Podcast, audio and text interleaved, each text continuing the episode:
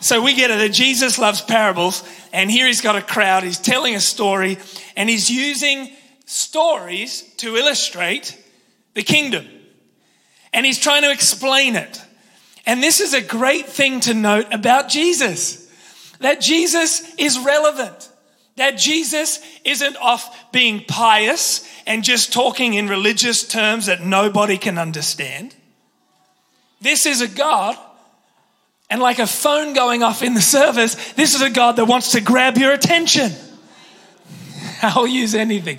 This is a God that wants to come into the middle of your life and get your attention. So he didn't sit talking to the crowds about, you know, biblical uh, things and spiritual things they couldn't understand. He talked about the kingdom in a story.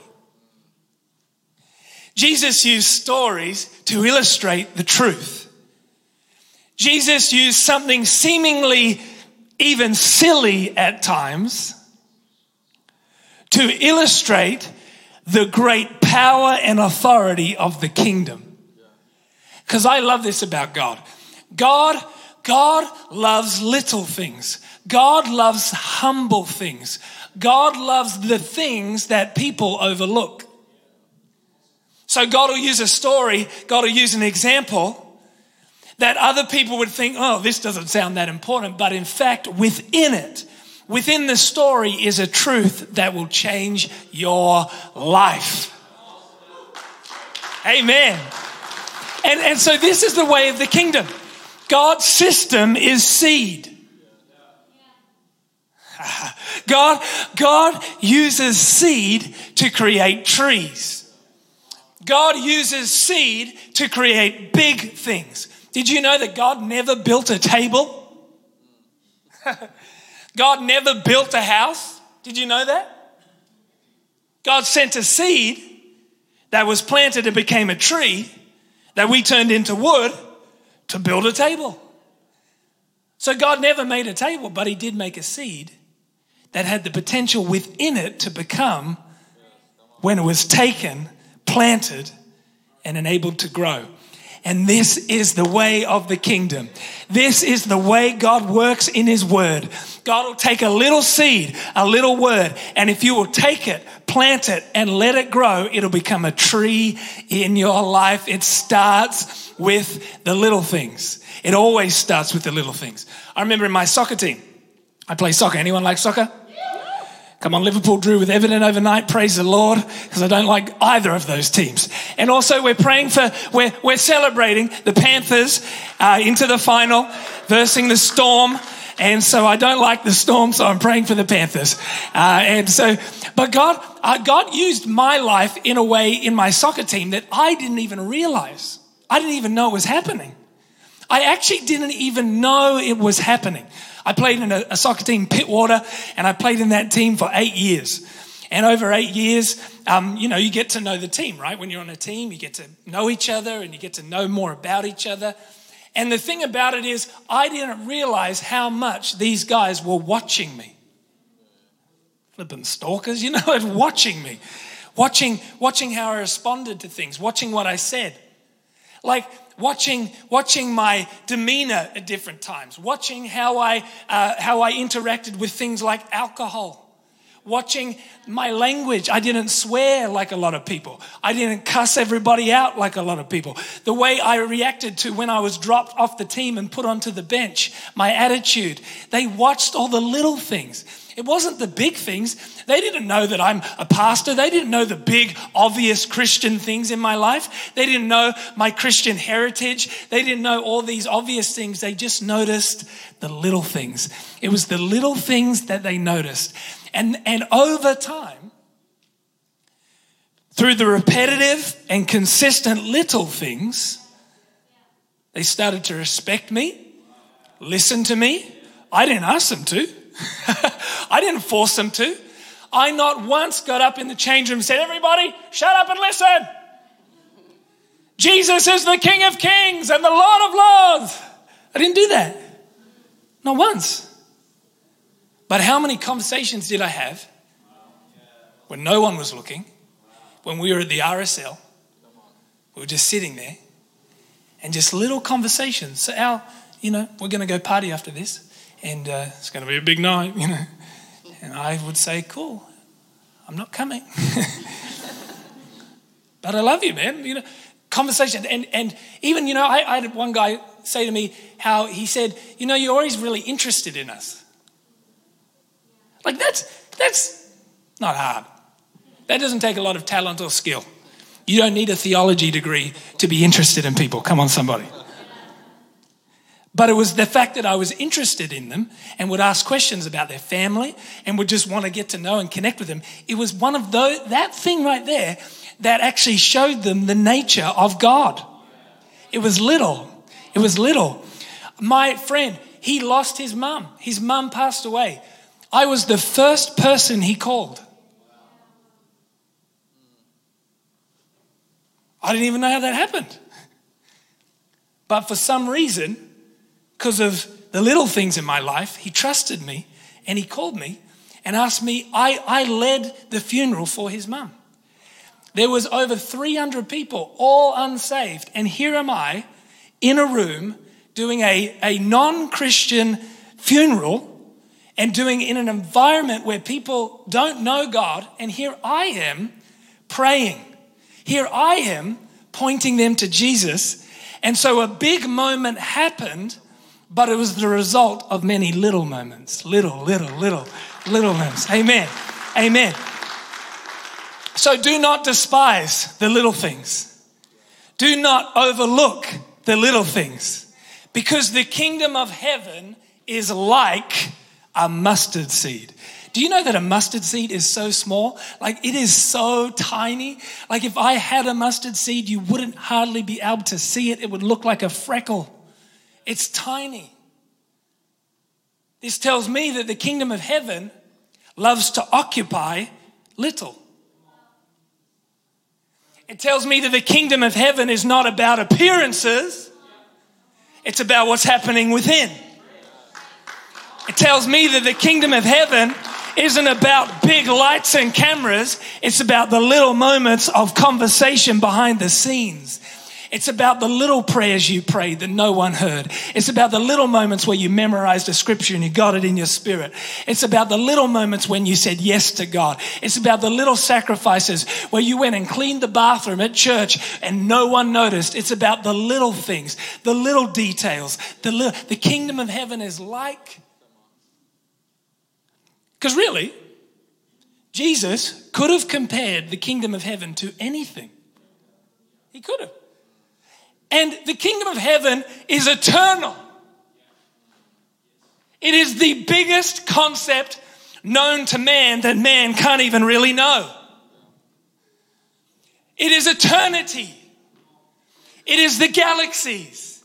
It is a king that created them all just with a little word. The kingdom of heaven is huge, vast, massive. Yet, Jesus of all things to compare it to, he compares it to a mustard seed that right now you and I couldn't even see.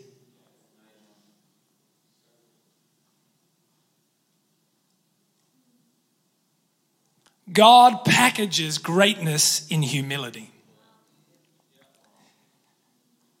If you want to be the greatest, he says you need to be the least. It's the upside down way of the kingdom. Because this is a kingdom. This is God's kingdom. And this kingdom has a king, and his name is Jesus. And the king has a mode, he has a way, he has a dome, he has a, a, dominion, he has a place that he rules and he reigns, and he does things a certain way. The kingdom operates with some principles that flow from who the king is. The kingdom thinks a certain way. The kingdom acts a certain way. The kingdom operates a certain way. The kingdom is not the kingdom of this world. It is the kingdom of heaven. Therefore, it is inverted to everything the world would do. The kingdom actually does the opposite. In the world, it says, to get, you get. Go and get. Take. In the kingdom, to get, you give. In the world, to be great, you push yourself and you make yourself look great in the kingdom to be great. You be small, you be humble, You be little. If you, come on, if you're going to clap, let's clap today. Thank you, Jesus. I've heard it said like this if you're too big to serve, you're too small to lead. This is the kingdom. So, Jesus, when he's talking to the crowd, he's talking in a parable. And he does it in a parable on purpose because he wants people who are really listening to lean in and see what he's actually saying. He tells a story about the kingdom of heaven being like a mustard seed, small, humble, easily overlooked mustard seed. And then it says that a man, it's like a kingdom, like a mustard seed, that a man took and planted. So this tells me that when it comes to humanity, we have a part to play. God takes the, the vastness and the greatness and the eternal nature of the kingdom of heaven and he puts it in a little seed.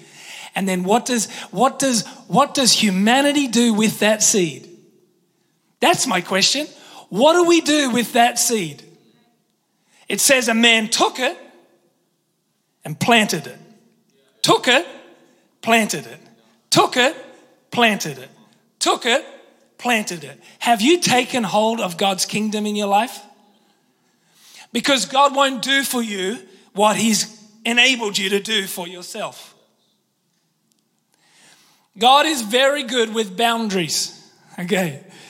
All the parents, He loves, you know, talk to me boundaries, boundaries, boundaries for your children. God is a good father, and so He knows that good leadership and good parenting means boundaries. And so God won't do for you what He's actually given you the capacity to do for yourself. So when it comes to taking hold of the kingdom, He sent the seed, the Word of God. He's given it to us. The question is, will you take it? Because He actually can't do that for you. He cannot take it for you. And so I pray that we would be the kind of people who know how to take hold of the kingdom. We know how to take hold by faith. We know how to take hold of joy. We know how to take hold of hope. We know how to take hold of God. Are you waiting on God? Maybe He's waiting on you. Maybe God, when He sent His seed, it was tag, you're it. Which means now it is my responsibility. Everyone say, my responsibility. It is my responsibility to take the kingdom. And then what does it say? Plant it. So, how do I take it? You get the word and you make it your own. You be in church, you be in the house of God, you be in community, and you take it, you take it, and then you plant it. Thing about planting is when you plant something, it's hidden. It's like a burial. And so joy gets buried. And it doesn't show up on the surface straight away. Because for the seed to become a tree, there has to be a process. And so sometimes we quit too early on seed that has been planted. We quit on joy too quick. We quit on peace too quick. We quit on relationship with Jesus too quick. We quit. Do not quit. Plant. Plant it. Don't quit on church. This is why being in a service once a year isn't going to help you. This is why reading the Bible once every blue moon isn't going to help you. But if you will plant yourself in the Word, if you will plant yourself in God's house, if you will plant yourself in community, do you know what will happen? You will enable a process. Because God isn't a genie, He's a gardener.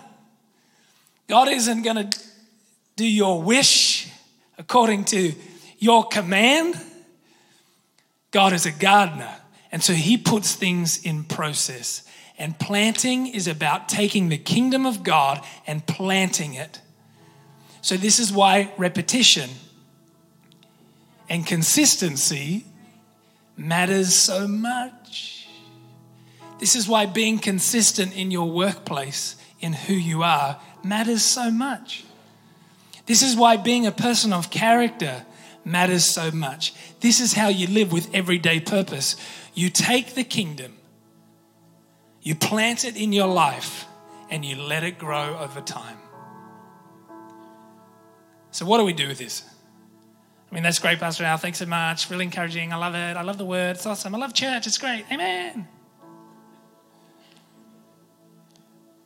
Here's what I want you to catch. From here, what do you do? Because sometimes it feels like, yeah, but I get that, you know, joy. Yeah, awesome. But I'm going through this. Yeah, yeah, yeah. Be a good person at work, but have you met my boss? yeah, yeah, I'd love to impact people for Jesus, but I'm really struggling with this and this and this. So, what do we do from here? It's really simple. Start small and start now. Start small and start now. If you, if you need to rediscover purpose in your marriage, love in your marriage, what do you do? You start small and you start now. Do you know that uh, God actually says in Zechariah that he rejoices at the beginning of a new thing? He, he rejoices at the start. So sometimes we're waiting to celebrate success at the end, but God is actually clapping his hands at the start. What does it look like to embrace and reinvigorate the kingdom of God in your life? Start small and start now. What, what could it look like today? What could it look like to be someone who lives the kingdom of God today? Who could you forgive today? Who could you write a letter to? Who, who could you pray for today? Start small, start now. Start small. How, how could you see your mind? Maybe your mind is troubled and you're feeling like you cannot see. How do you, how do you get there? How do you, you get your mind into a place where it's healthy and thriving and living in the goodness and the truths of God? How do you do it? You start small and you start now. Come on, everyone say, start small. Everyone say, start now. Don't put it off. Stop putting it off. Stop procrastinating. Stop saying one day when. Just start small, start now. I think we procrastinate because we're trying to do too much. Oh, yeah, but I've got to do this big life change in a day. No, you don't. It's not true. It's not true. All you got to do is start small and start now. Start in the small areas. If it's with your lifestyle choices, start small. Start now.